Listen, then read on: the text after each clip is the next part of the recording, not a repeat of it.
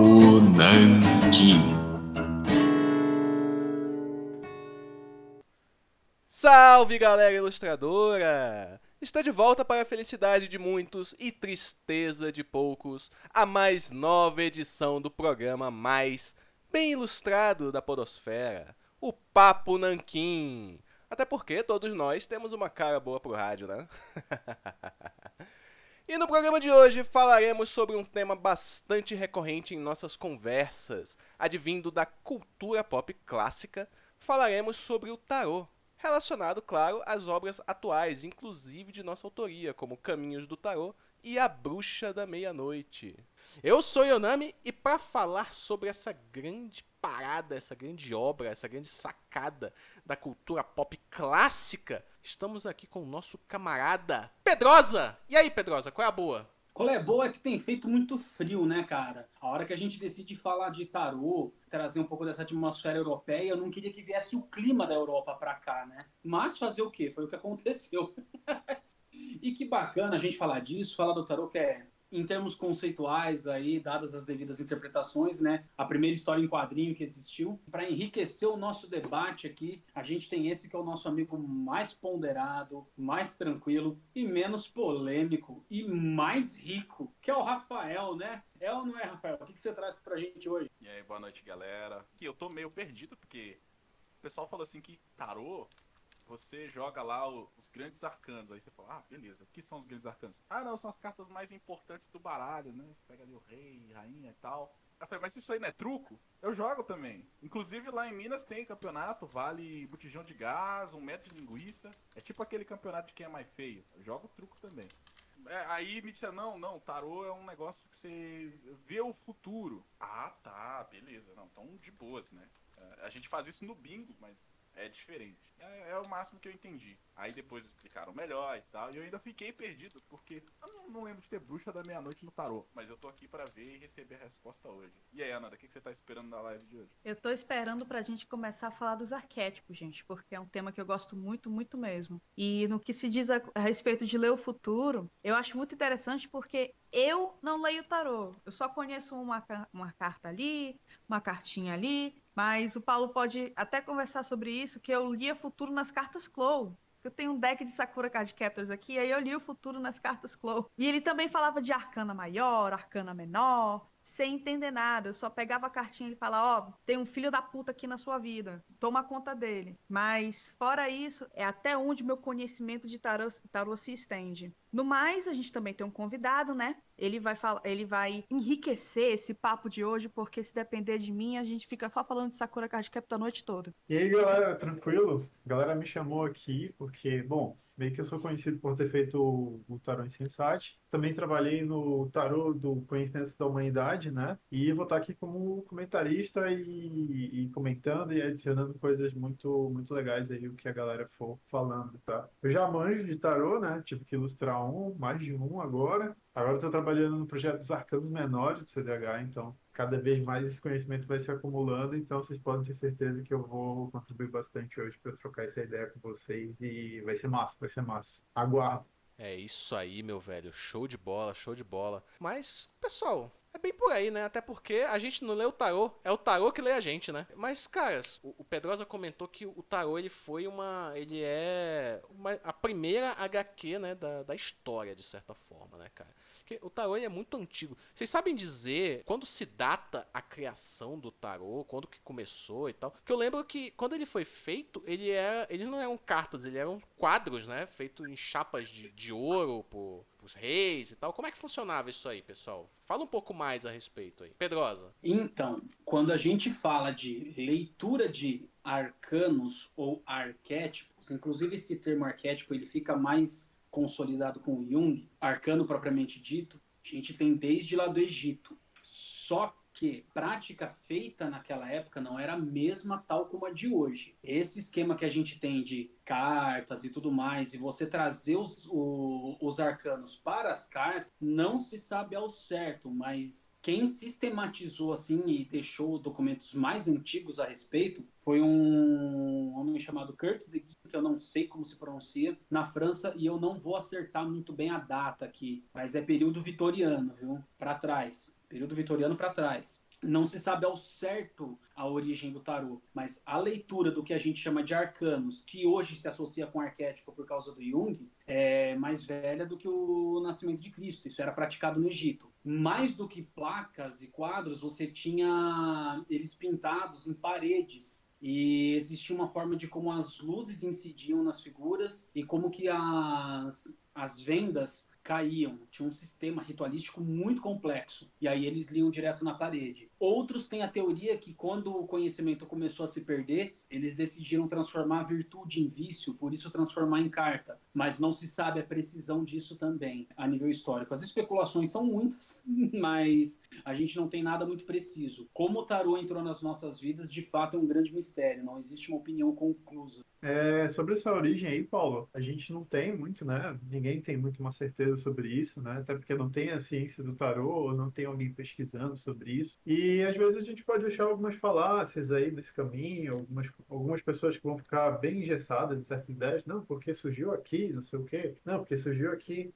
E algumas vezes isso é mentira, né? Não é tão verdade. Por exemplo, tem muita gente que é apegada ao tarô de Marcela e diz que é o tarô original, que ele é o tarô mais puro e tudo mais e tal. Tem um vídeo do Jodorowsky falando sobre o tarô de Marcela. Só que, na verdade, o tarô de Marcela é um presente que foi dado a um rei, mas foi baseado no tarô de Sforzi. Em teoria, foi o primeiro tarô medieval, né? Que foi feito de um rei para ele mesmo, presente para ele mesmo, que ele desenhou a família dele nesse tarô. E esse tarô foi folheado com ouro, né? Então foi, foi uma mercê de bem e o, o tarô de Marcelo seria um Fusca, tá ligado? Mas foi um presente de rei para rei. E assim, eu tô dizendo que o tarô de Esposas foi o primeiro porque é o que eu sei, né? Pode ter mais antigo e como o Pedroso falou, né? Começa lá do Egito. Tem gente que diz que essa questão de ter vindo do Egito também é uma mentira, porque o, o Alistair Crowley pode ter inventado que veio do Egito, alguma coisa do tipo, mas de fato, ele com certeza foi a primeira história em quadrinho que existiu, né? Eu achei legal esse paralelo que o Pedroso fez. E essa estrutura dele, ela vai se desenvolvendo ao longo do tempo, né? Até chegar onde a gente está. E em determinado ponto, teve um período na história que tu tinha que fazer um tarô, né? Pra te formar em arte. Isso aí, na época que eu tava fazendo tarô, eu pesquisei. Então tu tinha que fazer um tarô. Então tinha uma quantidade de, de desenhos para te fazer e tu ficava procurando um nobre para te patrocinar. Não precisava ser a estrutura do tarô, mas poderia ser os 12 apóstolos. E aí tu fazia 12 apóstolos instalados na madeira e tu vendia isso para alguém. E aí o teu mestre dizia, agora você está formado. E aí você podia sair, montar seu ateliê, fazer alguma coisa. Então desenhar um tarô era um TCC de um ilustrador medieval. Seria... E tinha, tinha várias estruturas, né? Então, como eu falei, poderia ser de santo, poderia ser de heróis gregos, alguma coisa do tipo. Tinha o rei,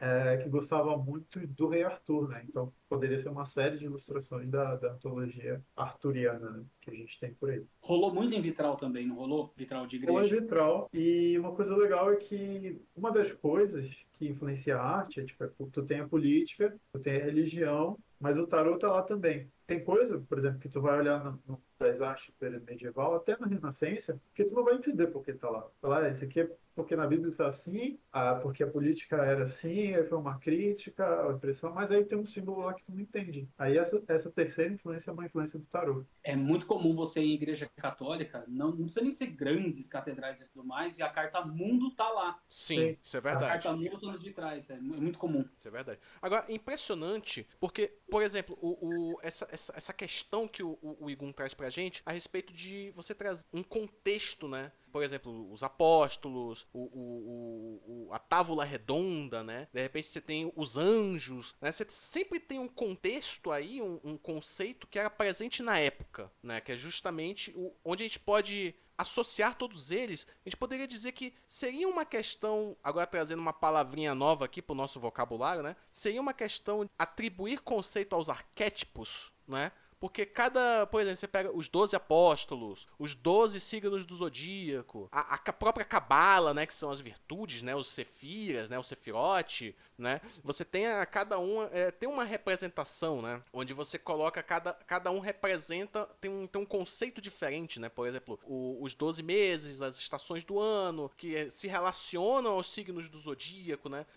Só que no, no, caso do tarô você tem a jornada, que a jornada é justamente o, o lance da, de você contar a história. A gente, é, é certo eu dizer que tarô em si ele, ele se encaixa perfeitamente definindo arquétipos dentro daquele contexto contexto histórico daquele conceito? É, eu, eu acho que é exatamente isso aí. É, eu queria até acrescentar uma coisa que eu acho interessante. Eu vejo o tarô como um diagrama muito complexo, né? Muito complexo, você falou aí. É, tem os signos, tem as estações do ano, tem os arquétipos, tem os heróis, tem as classes, né? Tu tem o nove, tu tem o pajem, que é mais inferior, tu tem a cabala, tu tem a astrologia. Então são vários diagramas e, e coisas muito complexas que se juntam para criar um diagrama mais complexo, né? E que, de certa forma, eu acho que a, o pessoal da época estava tentando sintetizar o conhecimento, né? Pegar tudo que a gente tinha e sintetizar no, em desenhos ou em, em para poder usar para fazer qualquer coisa, adivinhação, ou, ou para entender melhor uma, uma mitologia, entender melhor uma,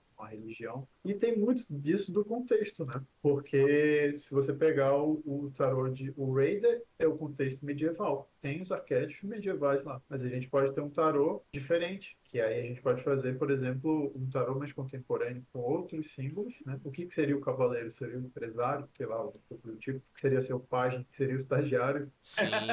é, tipo, tanto é que você pode. Existem tarôs em diversos contextos, né? Você pode pegar o tarô da história do Japão feudal, né? Onde tem um, você tem um samurai, você tem o, o, o imperador, por aí vai. É, uma coisa bem comum, inclusive, é você pegar, por exemplo, aqui já trazendo um pouco até o, o Rafael aqui mais pra conversa, é, você pega o Dungeons Dragons, né, Rafael? Você tem ali o guerreiro, você tem o, o monge, o mago, o, o ladino, o ranger. Fa fala um pouco, tem, associando, como é que a gente associaria isso, por exemplo, a um, a um Dungeons Dragons, Rafael? Como é que tu acha que funciona isso, cara? Ah, eu acho que é uma boa, uma boa fonte de inspiração. Como eles representam arquétipos, né, eles têm histórias embutidas dentro deles, é, você pode puxar aquilo ali como um princípio narrativo pro seu personagem, né? Vamos supor que você joga um RPG aí, e aí você vai criar. Tudo bem que você vai criar uma classe, qualquer personagem que é ferreiro, aventureiro, mas ele representa ali o, o arquétipo do por exemplo, do viajante. Ah, eu acho que é, bom, eu lembro que no, no tarô que eu tinha tinha a carta do viajante, que era o Remy Legard, né? É um tarô mó diferentão, assim. Aí, vamos supor que seja o viajante. Então, a, o viajante ele tem uma certa personalidade, né? Que ele, que ele representa, ele tem um modo de agir, um modo de fazer as coisas. E você pega isso como ponto de partida, né? Pra gerar seu personagem. E isso já dá ideia até pro, para o mestre e para os outros jogadores que tipo de, de arco de história que você está tentando montar. É, não só no, no, RPG, mas muita gente estuda esses, esses arquétipos aí, não necessariamente relacionados com, a, com, com, o tarô, né? Não com essa relação direta, mas estuda eles para poder ah, escrever livro e tudo mais. Né? Eu, eu via muito na época que eu queria escrever, eu tinha essa essa intenção de escrever alguma coisa, a, aparecia muito lá estudo de arquétipos, os 12 principais arquétipos, é, e aí o pessoal relacionava inclusive mais com os apóstolos. Então sempre teve essa, essa percepção. E, e depois que eu vim aprender que o tarô é uma representação do mundo, né? Do mundo e suas, suas várias faces, seus, seus vários aspectos, e a passagem ali pelo, pelo mundo pela vida, a começa a fazer um pouco mais de sentido. Porque quando você vê também as histórias, isso se repete também muito no RPG, você nota que existem. Bom, no mais reduzido que a gente pode falar, são quatro histórias. Né? São, são quatro principais histórias. A, a, os, os, arquétipos do tarô eles parecem ter um arco né? fechado. Então, quando você começa a, estudar esses arquétipos para poder apresentar numa história, seja numa literatura ou, ou quando você vai apresentar um RPG, aí você já consegue mais ou menos enxergar o final dele você já pode se preparar para esse tipo de história. É, se a gente pegar a clássica do, do, do herói, né, ele tem o um retorno para casa, onde ele traz o conhecimento dele e vai enfrentar as coisas em casa. E aí você olha, por exemplo, para O Senhor dos Anéis, é o que acontece com Frodo, né? Ele vai, ele. Eu falo dos livros, não acontece isso nos filmes nos filmes só na versão estendida. Mas ele volta para casa com o conhecimento que o Tolo adquire para enfrentar o Saruman, que tá tomando conta do, do condado, isso no final do livro.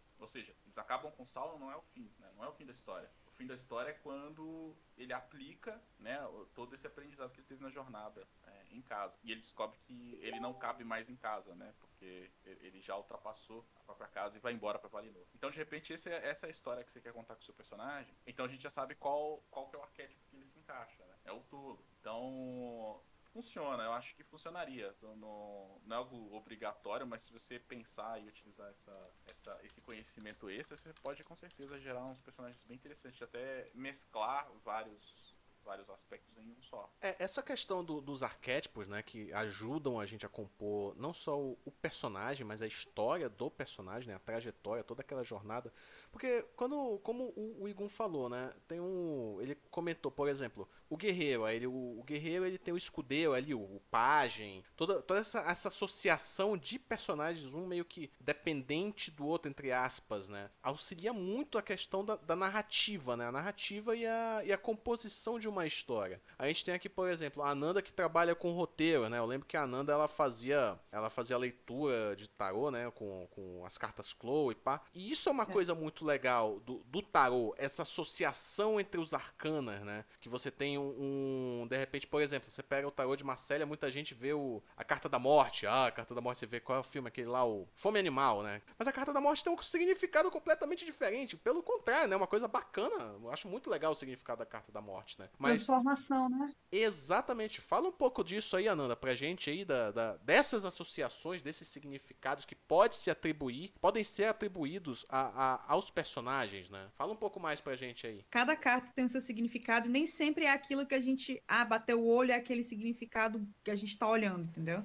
Porque depende muito do que a gente associa. Nossa cultura associa de um jeito. Hoje em dia, é, o, o significado intrínseco, que tá tipo, o significado da carta, ele é aquele desde sempre. Então, quando eu comecei a ler, eu- gente, eu li a carta Close de brincadeira, tá? Brincadeirinha mesmo, só pra brincar com os colegas. Aí tinha toda uma associação. Tem um significado pra carta da luz, tem um pra carta da chuva, outro pra tempestade, outro pra carta do vento. E essa carta do vento eu acho muito interessante que ela tem um significado que ele é muito contemporâneo. Ele, ele significa networking. Eu sei que é um- uma palavra esquisita pra explicar, mas é uma teia de conexões que te leva em algum lugar. E é um significado que é bem contemporâneo. Eu não sei se tem alguma carta que seja tão específica assim no tarô. Mas eu tenho certeza que tem uma galera aí que lê tarô, que acende vela, que faz essas coisas, que descobre umas coisas do futuro e etc. Mas é, com relação aos arquétipos, eu, como escritora, pessoa que escreve roteiro e tal, tive pouca experiência de, de ler o tarô original, assim, o tarô de, é o tarô de Marcélia, que é aquele que as pessoas se baseiam muito, aquele tarô mainstream, vocês. Normal- normalmente ele é tido como o tarô base, porque dos registros históricos ele é o que está mais lá atrás. Ainda que Hum. tenha esse que o, que o Igun citou, você tem pouco dele em evidência. Né? Mas, mas ba- basicamente estrutura de, de arquétipo e sequência é a mesma. O lance é a estrutura e a sequência dos arquétipos. O, ademais, são as interpretações infinitas que a gente tem. Segue aí. É, muitos arquétipos que eu aprendi, eles provavelmente estão em tarô em algum lugar, tem alguma carta associada a eles no tarô. Mas, por exemplo, eu aprendi sobre o arquétipo das três faces, três faces. As três faces de Eva e as três faces de Adão. As três faces de Adão, ela fala sobre o tempo. Ela fala sobre quais são as três faces de Adão. É o caçador, é o lorde e o mentor. O caçador é aquele que está buscando o sonho dele, os objetivos dele, a existência dele. É basicamente qualquer personagem que esteja em busca de algo para aquilo que vai definir ele como pessoa. Por exemplo, Naruto quer se tornar o Hokage, o Ash Ketchum quer virar um mestre Pokémon. Esse é um caçador. O Lorde é aquele personagem que ele faz tudo para manter aquilo que ele já tem. Lembrando que esses arquétipos eu não falo exatamente de vilão, de herói, de mocinho, mocinha. Um Lorde pode Tipo, como o papel dele é manter aquele patrimônio que ele tem, proteger a família, proteger o que ele tem, ele pode ser tanto um magnata podre de rico, ou ele pode ser um cara que é do faroeste que tá fazendo de tudo para defender o- a plantação dele. É, às Então- vezes, o, quando você coloca que ele quer ser, em algumas histórias o cara já é, né? Ele já começa a história já nesse, nesse ponto de que ele conquistou aquilo que ele desejava, por exemplo, quando crianças. Por exemplo, você pega ali o Hum. Hokuto no Ken, né? Hokuto no Ken, o Uhum. Kenshiro já começa foda, cara. Ele já é do caralho. O que ele tá atrás é da, de resgatar, de salvar a mulher dele. É como fala na, na, na música de abertura. Aí o Otori Modose, eu trarei o meu amor de volta. Que é é sobre isso que Uhum. fala a história. O Hokuto no Ken, pra quem não sabe, é uma história. Convenhamos, é uma história de amor. Lordes são assim. Tem o mentor, a figura do mentor, que é ou ancião, também conhecido como ancião, é quando ele já viveu tudo que ele tinha que viver na vida e ele está no momento de passar aquela, aquele conhecimento que ele reteve durante a vida. E essas são as três faces de Adão. Elas falam muito sobre o tempo, sobre o recorrer da vida. Você começa jovem, adulto e idoso. As três faces de Eva, elas são mais fáceis de perceber porque elas estão muito em representação de como que a gente, na verdade, como a gente representa mulheres na mídia. Hoje em dia nem tanto, mas tipo lá pelos anos 90, 2000 e tal, é, as três faces de Eva são a, a filha, a criança, a mulher, a mulher tipo a mulher adulta ou amante, ou e a esposa, a esposa, a matriarca, que de certa forma fala um pouco de tempo também, mas as três faces de Eva falam mais sobre a personalidade delas. A criança que é a, a menina inocente, fofa, a mulher que acaba se tornando aquele muitas vezes é retratado como objeto de desejo, ou uma pessoa, uma mulher que é muito tem uma sexualidade muito forte. E a, ma- matriarca, que é aquela pessoa que manda, que governa. Então, eu não sei se está presente no tarô, mas com certeza está em alguma forma ou de outra. Porque todos esses arquétipos, eles são derivados principalmente do tarô. De toda a, a história, a- no caso, o roster, os personagens que estão no tarô. essa bagagem que tu traz, esse contexto, ele conversa muito bem com essa questão do tempo. Porque se tu parar pra prestar atenção, é, eu diria que o, o- as faces de Eva conversam muito melhor com essa, com esse, nesse contexto tempo, né? Porque tu falas da, do de três períodos da vida: da menina, da criança, da mulher já adulta, né, madura, e da matriarca que ela já tá num período mais avançado da vida, né? Não seria. Sim. Acredito que já, já tem essa. Conversa melhor com isso, né? É, é- é engraçado que tem várias estruturas, né? Esse que você Uhum. trouxe é uma estrutura baseada no Adão e na Eva. Então, seriam os papéis de Adão e o papel de Eva. A gente só tem que tomar cuidado. Acho que você já até fez essa crítica, né? Seria como a gente representa as mulheres na mídia, né? No É, passado, isso são mais nos anos 90, nos 2000, hoje em dia nem É, tanto, então. graças a Então, Hum, é, alguns arquétipos já podem ser quebrados, tá? Porque se a gente permanecer numa estrutura muito sólida de alguns arquétipos, a gente chega, chega a ser machista, né? Porque, por exemplo, só Claro, vai ter claro. cavaleiro, tu não vai ter cavaleira, É. não vai ter Tanto a prova que é. É o lan- o lance do. As faces de Adão são mais, digamos assim, elas não, É, se, acho- elas não se baseiam no gênero do Adão. Você Eu pode ser uma caçadora. representações, nenhuma delas se, se conectam diretamente com, com algum sexo, mas sim com algum aspecto. Por exemplo, Sim. o caçador. O caçador não tá falando do homem, homem, homem Uhum. masculino, mas tá falando ali de um aspecto, né, da pessoa que Isso. sobrevive Um aspecto da natureza e da psique. Isso. Uhum. Isso. Da É natureza por isso que eu acho psique. engraçado, assim porque como- você pode combinar. Por exemplo, você pode ser caçador e você pode ser mulher. Por exemplo, as- a- o desejo do caçador, mas a Exatamente. personalidade da outra. Então, acho que por isso que as faces de Adão e faces de Eva são coisas, são faces diferentes. Tipo, Adão fala mais do, da apresentação social, do tempo, da evolução do, do ser humano, tipo, perante a sociedade. Mas as faces de Eva falam da sua personalidade, do que você é por dentro. Exatamente. É por, isso, é por isso que vem. É por isso que eu fiz esse comentário pra puxar esse assunto, né? A questão da associação de arcanas, né? Porque, por Uhum. exemplo, quando você tem uma associação, a arcana dos apaixonados e a da torre. Porque o, o, o a arcana da torre ela tem um significado absurdo, né? Que é justamente a queda, né? Que é o relâmpago batendo lá na, no, no- na torre e, e é tipo, você chegou lá no topo e você caiu com tudo, né, velho? E associada a outras arcanas, por exemplo, o- o- os apaixonados, que é a dúvida, né? Que né, não é bem a dúvida, é- são as escolhas, né? Que você tem que. A decisão, as decisões que você tem que tomar, né? E, e por aí vai, né? Cada, cada associação, cada combinação, ela gera uma, um, um- um conceito diferente, não é? Sim, o, onde eu ia chegar, é, nesse lance aí que, tipo, que, que a Nanda colocou, somado ao que você disse, é que mesmo que você não tenha é, exatamente esse, esse arquétipo com essa descrição, você tem no tarô um símbolo correspondente a isso. O Jung mesmo, em todos os, os arquétipos que ele coloca, nem todos são exatamente cartas de tarô, mas são os significados que você encontra lá. Quanto a, a persona feminina adentrada em energia masculina, você tem ele, inclusive nas mitologias. A Artemis é um excelente exemplo do que foi falado aqui, onde você tem persona feminina exercendo a característica masculina. Isso, isso sempre, sempre existiu. Essa dança, essa bailada sempre existiu. Agora, quanto a combinações específicas para significado, depende da leitura, o motivo da leitura e da questão abordada, entendeu? Você pode usar o tarot tanto como uma referência para analisar o seu dia, você pode usar tanto o tarot como uma maneira oracular, praticar algum, algum aspecto de adivinhação e tudo mais, ou, ou ter simplesmente como uma estrutura de criação, para você criar algum roteiro, uma história, um filme, enfim. Eu acho legal essas associações de arquétipos que teriam que ser masculinos e teriam que ser femininos, porque daí a gente começa a ter alguns personagens andrógenos, né? E aí eu acho que fica bem interessante isso. É, se a gente pegar, por exemplo, Joana Dark, né? Então, ela é uma personagem feminina que está no arquétipo de guerreiro. Só que para época eu acho que isso era muito chocante para as pessoas. Então, ela tem, ela tem uma estética andrógena. Tem o cabelo curtinho e tal, não sei o quê. Diz e... que a mulher sempre porrada mesmo. É, então.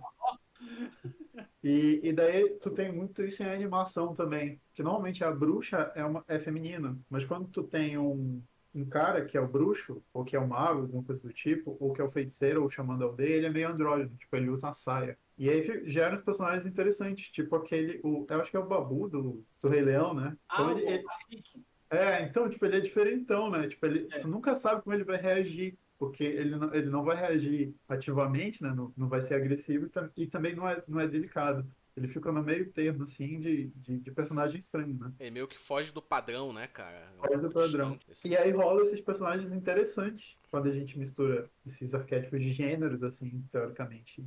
Você falou do Rafik, me rolou uma dúvida aqui, queria saber se vocês compartilham da mesma opinião. O, na Távola Redonda você tinha 12 cadeiras. E o Mago Merlin participava. Nenhuma das cadeiras era dele, ele ficava em pé ao lado do Arthur, porque ele não era um dos 12 cavaleiros. É, assim como. E você falou que o Rafik ele era uma figura que ele estava à parte. Ele era ação. Quando a ação acontece, o Rafik tá lá. Ele até faz um Kung Fu lá no meio da galera, lá no meio das hienas. Mas você diz que ele, ele está presente, mas ele está à parte. É nesse sentido que você diz? Eu fiz uma alusão do Rafik com o Mago Merlin. Mas eu acho que é isso aí mesmo, do Rafik com o Margo Merlin. Que faz uma. Faz até uma brincadeira com o louco também, né? Porque tem, tem gente que diz que o louco é o mago, né? Eu diria que sim, até porque o, primeiro o primeiro personagem do, do tarô com quem ele, ele topa é o mago, né? O alquimista, o mago, né? E, e dá a entender que ali o, o, o, o louco ele aprendeu bastante com ele, foi meio que aprendiz do mago, né? Tanto que quando você pega, por exemplo, o, o, o, o louco ele anda com aquele cajado, né? Que é da. Que é tipo da. Tipo a, a, a vassoura lá do Chaves, né? Quando ele vai. Quando ele vai embora lá da, da vila, né? Aí o. Aí o.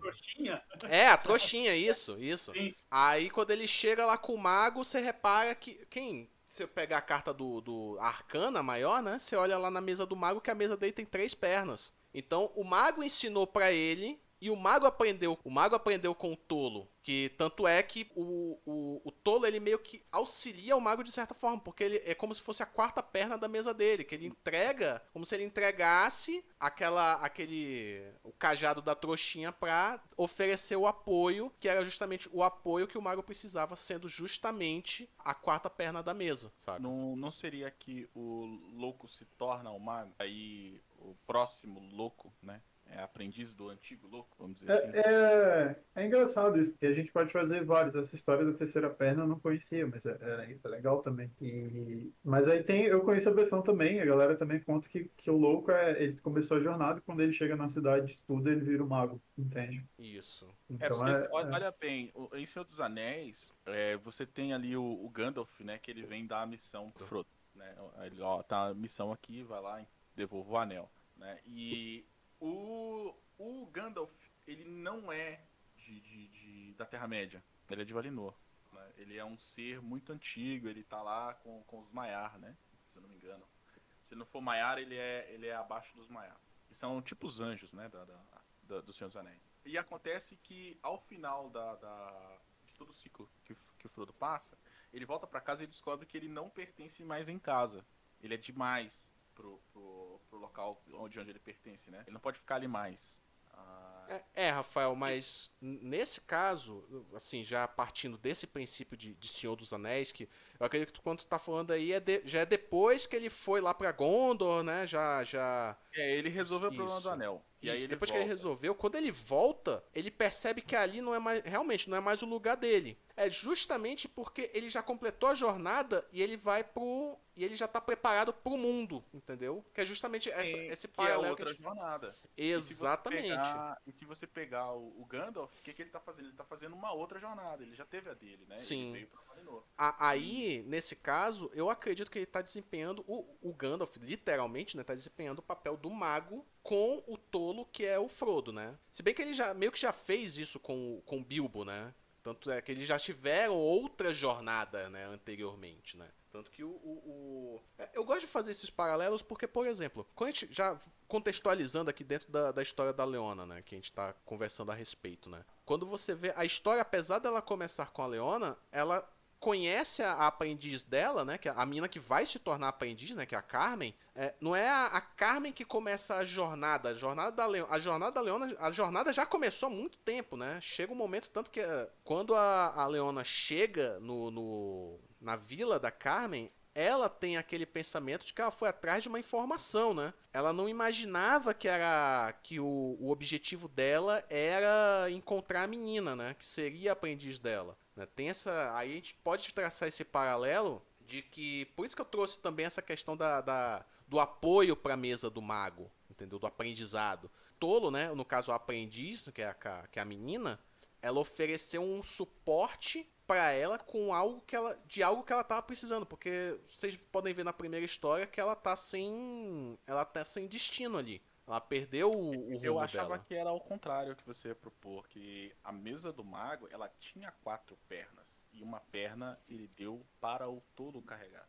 Entende como o anel, Sim, sim, sim. sacou? Eu, eu, tava, eu tava indo mais pra esse lance de que falta uma, uma perna na mesa do mago, porque o mago deu o cajado pra, pra que o tolo seguir. Tá aqui, ó. Agora vai lá e aprende, sacou? Tá aqui sua vara, tá aqui Sim, seu cajado pra você se tornar Mas, um mago. mas é válido. Lembrando Sim, que o tarô é um alfabeto pessoal para ele funcionar. Então, o alfa, por exemplo, é, vamos assumir que o, o Igum leia tarô de maneira oracular e que eu leia tarô de maneira oracular. Vamos partindo, de- partindo desse pressuposto aqui, fazendo supositório. Como supositório, exatamente. supositório, como diz o Chaves. O alfabeto, na psique dele, funciona de uma maneira. O alfabeto, na minha, na minha psique, funciona de outra. O mais importante é eu estar em consonância com esse alfabeto, segundo a minha compreensão. Então, eu não vejo exatamente o Rafael ou o Paulo refutando um ao outro nesse caso. Eu vejo pontos de vista de um mesmo arcabouço simbólico. Consegui me fazer claro? É, É, não, com certeza, sim. é exatamente isso. basicamente isso- é a interpretação de cada um. E é por isso que o tarô é tão funciona em, em tantas situações e a gente consegue analisar tanta coisa dele. É uma coisa legal que eu descobri, né, que todo mundo tem uma esposa, né, nos arcanos maiores. Só que o louco ele não tem. Tu fica, é, tipo, ele tá sozinho ali. E aí tu descobre que na verdade a esposa dele, o par dele é a Sofia. Ela também não tem par, então ela, ela é o final e o louco é o começo do tarô. E aí a, a energia e aí eles se juntam, né? Quando o louco conhece a Sofia, que é a Sofia, que é a carta do mundo, Traga o que é o conhecimento, ele se torna um mago, tá ligado? Então, tipo, mano, tá tudo interligado. Exatamente. É- é Ele é o mago da É. próxima jornada. E, e eu vejo isso muito porque quando você vai é, o, o livro de Moisés, né? Você nota que na mão dele ele tem um cajado que, segundo alguns, alguns estudiosos, né? Aquele cajado ele foi cortado da própria árvore da vida do Jardim do Éden. Tanto é que ele faz jorrar água quando ele atinge a rocha com o cajado. Né? E, e tem, tem um, um outro significado mais profundo também, né? De fazer sair água da rocha. Mas esse cajado, por exemplo, ele não, não tava com Moisés no início, né? É Entregue para ele, ele usa esse cajado e o poder se manifesta, né? O poder divino se manifesta através do que ele faz com o cajado. Com esse cajado, ele, por exemplo, cria ordem nas águas do caos do Mar Morto para atravessar o mar. Ah, mas aí o que acontece? O, o, o, o Moisés cajado é mar vermelho. É uma vermelha, né? Então o que acontece? O cajado ali, ele é uma fonte de poder superior ao, ao, ao próprio usuário. Né? É, é como se fosse o anel de poder lá do Senhor dos Anéis, etc. É, é, uma, é um fardo ao mesmo tempo que é uma ferramenta indispensável. Porque se você vê, o Frodo tem dificuldade de carregar o anel. Né? Ele tem muita dificuldade de carregar o anel, porque o anel causa. pode causar nele né? uma, um- uma, um desejo muito grande pelo poder. E quando você vê acontecer o mesmo com Moisés, é quando ele atinge a rocha com ira. Ou seja, ele usa do poder de forma inadequada. Ele, ele cede ao poder com a ira e atinge a rocha com, com fúria, né, para poder fluírem ali a, as limpas águas do Éden. Ah, e o que acontece? Qual é o resultado dele? Ele não pode entrar na Terra Prometida. Então, novamente, ele não é permitido na Terra que ele deveria poder entrar. Porque existe um pouco de corrupção, né? talvez até pela ferramenta que você recebe na sua jornada, ela lhe corrompe um pouco e não permite que você tenha aquela pureza da inocência de novo para entrar nas novas terras, para entrar no novo mundo. É muito complicado quando o detentor do poder tem determinados níveis de corrupção. Uma coisa era o Zé que estava lá com Moisés, só seguindo para ser salvo porque aderiu um começo de, de conhecimento ou doutrina. Outra coisa era o próprio Moisés. O... É, isso que você falou traz para a gente a reflexão da gente não cometer o erro da falsa simetria, que é aquele erro do Leandro Carnal, né? O cara furou a fila do banco é tão corrupto quanto político. não, mano, puta falsa simetria. O dano que o político vai causar é infinitamente maior, saca? É, então, o Moisés, de fato, não podia ceder a isso por conta do poder que ele tinha em mãos. Só colocando essa observação. Sim, sim. E, e, e, o uso da, da, ferramenta que é entregue a eles causa neles essa, essa tentação e deixa neles uma marca muito profunda. No caso do fruto, você tem tanto a exposição dele ao anel, quanto a ferida de, de, de lâmina Morgul, né? Que, que deixa ele corrompido pro resto da vida. Inclusive, muita, muitas pessoas argumentam que esse é o motivo dele ir pra Valinor. Então, aquelas manchas da sua jornada é, não permitem que você volte para casa. Você não vai ter paz em casa mais não é que você não volte para casa, é que você não volta igual para casa. Mas enfim, só traçando um pequeno paralelo aqui, em resposta ao que o, ao que o Rafael questionou, de fato, Rafael, existe um fardo que é carregado pelas senhoras do tempo. Existe um imperativo, daqui a pouco eu vou falar um pouco mais a respeito disso, que é justamente a questão da loucura. Porque na história da, da Leona, as senhoras do tempo elas têm uma, um porém. Chega um momento em que, de tanto conhecimento que elas acumulam, e lembre-se que elas são apaixonadas, elas são colecionadoras de conhecimento, chega um momento na vida delas em que elas simplesmente enlouquecem, sabe? Então isso é, um, é, um, é algo que é meio que um ponto fraco nelas saca? Conhecimento, ele é passado de geração em geração, né? Ele foi passado para Leona, a Leona vai passar para aprendiz dela. É, um, é justamente um instrumento que vai fazer, que pode definir tanto o final, o desfecho da história, tanto para o bem quanto para o mal, né? Tanto que é, é isso que marca o fim da jornada, né? Porque você começa de um jeito, certo? Por isso que eu, eu, eu gosto muito de deixar isso evidente na, na, na, na história da Leona quando ela começa aquela jornada. Na verdade, não é que ela começa, é que você, o leitor, é que tá começando a acompanhar a jornada dela. Quando vocês pegaram, acredito que vocês pegaram ali, vocês viram que a história já tava rolando. Né? Ela chega uhum. no lugar e pá e tal, aquele lugar já tá destruído e você fica, ué, o que, que ela tá fazendo aqui? Ela começa a falar um pouco daquele lugar, né?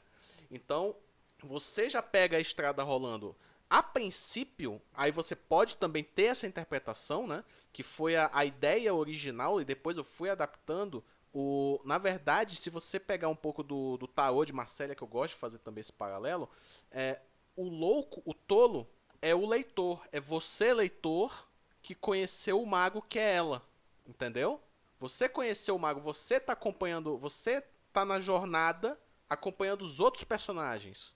Né? Só, você já chegou no meio da parada, saca? Você já caiu ali. Então você e ao terminar o quadrinho eu concluí o mundo, aquele universo que, que você compôs? Seria isso? Exatamente. Ah. Porque o meu objetivo na história dela é que o leitor também aprenda alguma coisa, entenda alguma coisa. Que quando é, é que nem, por exemplo, quando você entra no, no, numa universidade, num curso, qualquer coisa na sua vida, você, você vai fazer um curso técnico. Quando você entra no. Acho que a gente falou a respeito disso, inclusive, acho que foi no, no, no último podcast que o Igun participou. É, você começa a participar, fazer um curso, você chega lá sem o conhecimento. Você está no curso para você adquirir o conhecimento. Você está de um jeito. Aí você passa um mês, dois meses aprendendo aquele, aquele ofício, aquela profissão, aquela habilidade. Quando você termina, você acabou de concluir aquela jornada e você saiu com novas ideias, com novas conclusões, com novas perspectivas do que você pode fazer e você vai começar uma nova jornada. Já com aquele conhecimento que é justamente que o Rafael, que o Igon acabou de falar. Você já pega aquele, aquela. Você saiu diferente da jornada que você acabou de, de, de concluir. E você vai partir para uma outra que é justamente você estar preparado para o mundo com o conhecimento que você adquiriu. Sim. É, o, o, lance lá do porquê que eu acho que o cara não pode ficar em casa é porque ele não é bem-vindo. Eu, eu costumo associar muito esse, essa jornada com a- o conto da caverna de Platão, né?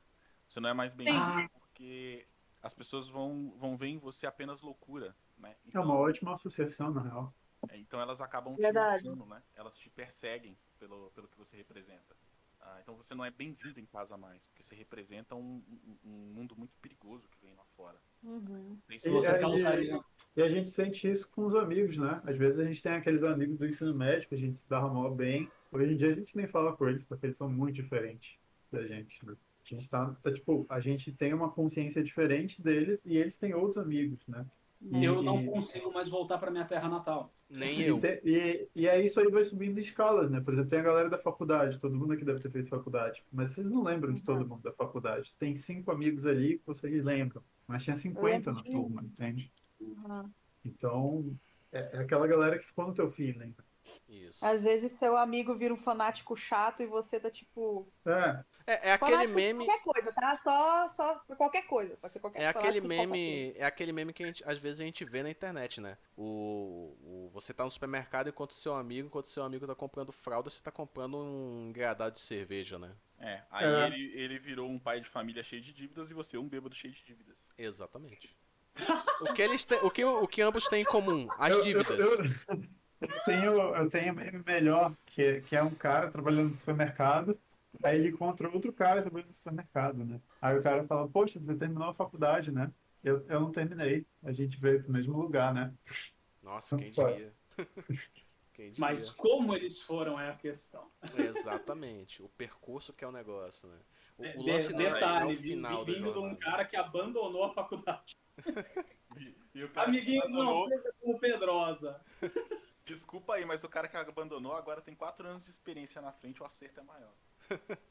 Mas certo, o... Então, então tá. Todo mundo leu aqui a- as histórias? Eu li. Sim, Olha, Eu li antes até de você mandar. olha só. Um tempo atrás. Já li várias coisas da Leona. Essa última remessa que você mandou, acho que tinha lá as histórias que eu li. É, Então. é, eu- alguém, alguém tem como alguém quer fazer um breve resumo da, da, da, da leitura? Deixa, deixa, eu- deixa o fanboy. Ah, não sei se você sabe, mas eu tô aqui porque eu sou fanboy, tá? Eu sou tipo o Rob Liefeld na Marvel, tá ligado? O cara que ficava tietando lá, o cara da Marvel. Os caras, ah, não, deixa esse cara entrar aí, velho. Esse cara é muito chato. É, eu sou esse cara aqui da, da Geek. Vou ficar tietando ali. Ah, Aí me deixaram entrar. É, que é a, a Bruxa da Meia-Noite? Bom, é uma história muito influenciada ali por Castlevania, né, com uns temas ah, que misturam steampunk com um pouco de dark fantasy e é mais um mundo de high fantasy, né? Ele é- Ele é dark fantasy no, nos temas, mas a magia é muito presente. Onde você tem um protagonista, como, como já foi dito aí, né? Você tem a, a Leona, é uma protagonista que ela ela tá em busca da própria mãe, só que ela tem um porém, né, ela tem um- um- uma condição que fica jogando ela em vários momentos do tempo da história. Ela não entende exatamente o porquê que ela tá passando por isso, né? E, e- mas ela segue essas. Ela- Ela acompanha essas, essas viagens aleatórias para ver se ela consegue encontrar essas pistas, né? No meio do caminho. E aí, teoricamente, em cada uma dessas dessas viagens, ela aprende uma lição do He-Man, né? Hoje aprendemos que os melhores amigos são aqueles que estão do nosso lado sempre. Mesmo quando tem um ataque de lobisomem que arranca os seus guts pra fora. É, é esse tipo de, de, de história. E o que você vai esperar? O que você pode esperar de, de, de, um- de uma história da Leona? Bom, você pode esperar ação, violência pra cacete, mulher bonita e muita magia. Tá aí, tietei já, obrigado. Valeu pela oportunidade, tio. Olha aí.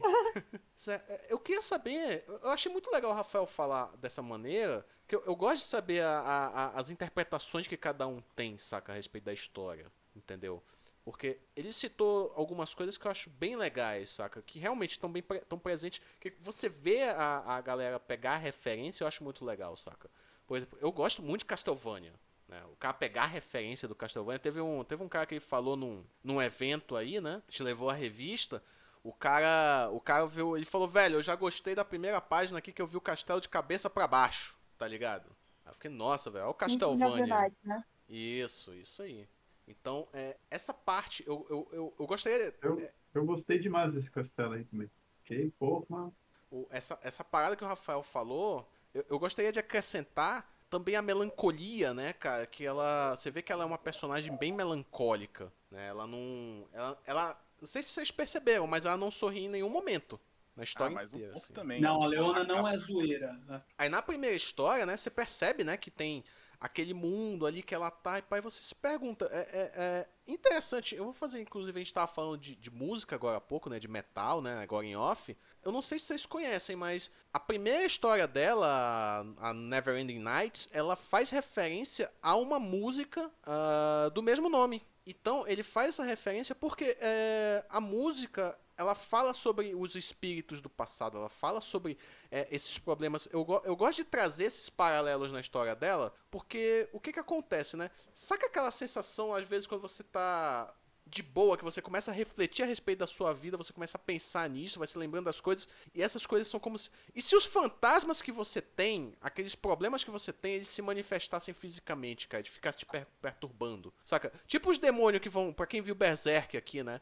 Tipo aqueles demônios que vêm é, perturbar o Gats, né? Porque ele é por causa da marca do sacrifício, saca? Aqueles fantasmas que vêm te vêm perturbar. Se essas coisas se manifestassem, se elas aparecessem na tua vida, entendeu? Elas aparecessem pra te perturbar, né? Então, acho que tem uma. Ia ter de ex-namorado, ex-namorado se materializando, ia Nossa, um bicho. velho. Deixa esse assunto pra lá, bicho.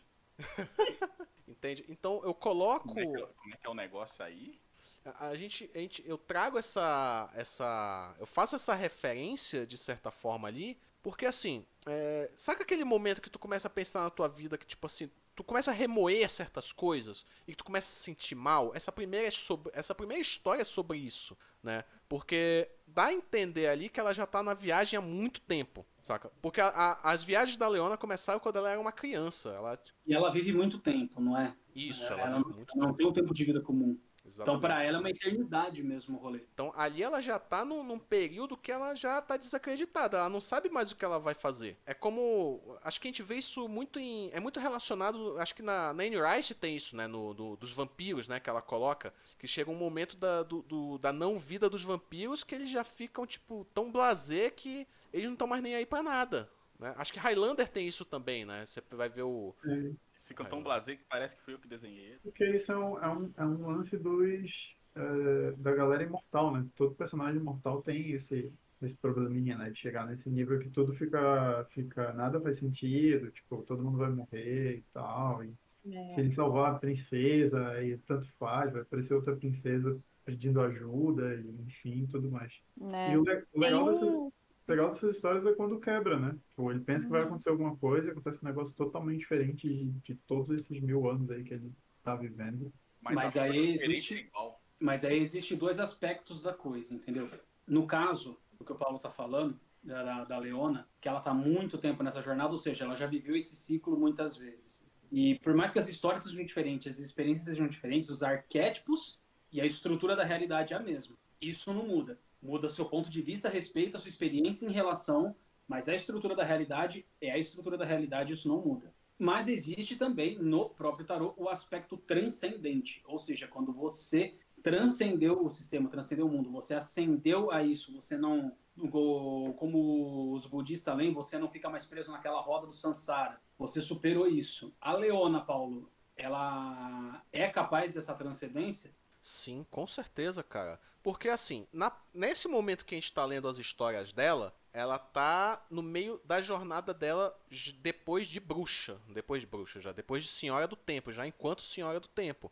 Quando você pega, por exemplo, as histórias anteriores, meio que o, o, o prequel, né, que a gente estava pensando em fazer, né, que é a, a história da Leona criança, quando o foco não é na jornada dela ali na, na primeira história, né, na primeira, no prequel, é a jornada da mentora dela. Então, quando ela tá na jornada dela, ela já tá transcendendo justamente essa situação que tu falaste, entendeu? Porque ela é, existe uma frase que eu acho muito interessante é, quando você acompanha a jornada de alguém, né? Esse, esse- vou fazer esse pequeno paralelo aqui.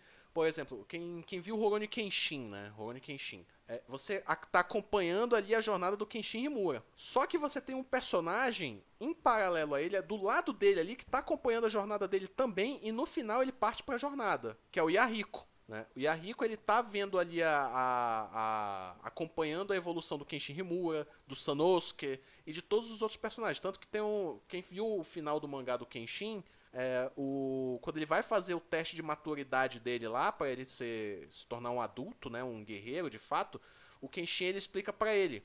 Ele fala assim: você está em dúvida nesse momento, porque você não sabe o que você vai fazer. Você está de frente para um guerreiro muito mais experiente com você que você e você está com medo. Então, o que, que você tem que fazer? Lembre-se de tudo aquilo que você visualizou até hoje. Lembre-se das histórias que você participou e das histórias das lutas das quais você ouviu e coloque tudo nesse golpe, né? Então ele dá o ele aplica o golpe lá no Kenshin Himura. A luta, se eu não me engano, termina um empate, mas aí o Yahiko fala: "Não, apesar de ter sido um empate, eu sairia mais mais machucado. Quem ganhou foi você". Aí o Himura fala assim: o meu ponto não era saber se você ia vencer ou não. Eu queria saber se o teu golpe tinha o teu espírito. E de fato tinha. Eu acredito que agora você está preparado para viver a sua jornada. Entendeu? Esse foi o momento de ascensão do Yahiko. Saca? Então, na Posso depois compartilhar uma experiência pessoal? Claro, claro, claro. Claro. Então, na história da Leona, ela ela começa depois que ela já acendeu pela primeira vez, porque como tu falaste, ela já passou pelos ciclos várias vezes, né?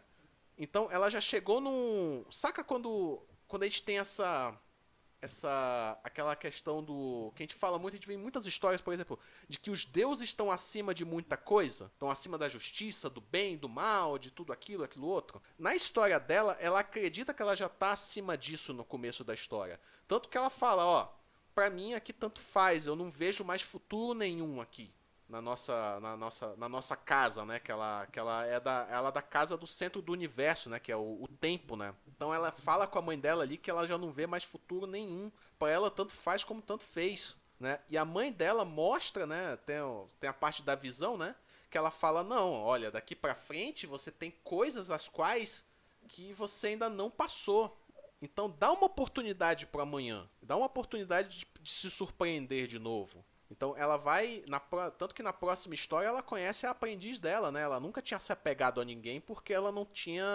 A, a, devido a essas condições que o Rafael falou, ela não tinha condições de se apegar a ninguém. A partir daquele ponto ali, a menina passa a acompanhar ela, né? Então é algo completamente novo para ela, né? Então, é, essa situação do, do Kenshin associado a essa compreensão da Leona eu tive no mundo mortal no meu último sparring que teve a semana passada.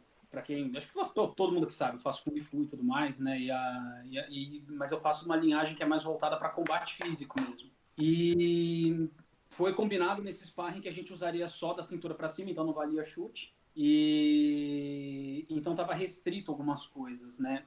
Depois de algumas técnicas básicas que eu consegui usar contra o meu mestre que estava usando boxe, né? Meu mestre ele sabe, ele sabe muito bem boxe cubano. Ele captou meu jogo e começou a me dar uma lambada. E nessa hora eu comecei a lutar de uma maneira que eu estava recuando muito. Até então aí não estava residindo erro, não estava sendo agredido, estava mais na recolha. Só que quando eu entrava nele, eu não entrava de uma maneira decisiva. Então era aquele jeito que você entra já meio que recuando. E essa é a pior forma de você entrar um ataque em alguém, porque você avança, mas não avança o suficiente para atacar. E por você não ter avançado o suficiente para atacar, você não tirou o cara do lugar dele. Você está completamente exposto, você vai apanhar mais. Então, é melhor você ficar recuando do que você meio entrar. Se você entrar, você vai entrar mesmo. E, e isso não interessa a arte marcial que você faça, se você não faz nenhuma numa briga, meu filho. É assim que funciona. E meu mestre, ele, ele viu que eu tava com esse medo, ele falou: Você percebeu que eu entendi o seu jogo e você não consegue entender o meu porque eu sou mais experiente. A mesma coisa, Paulo.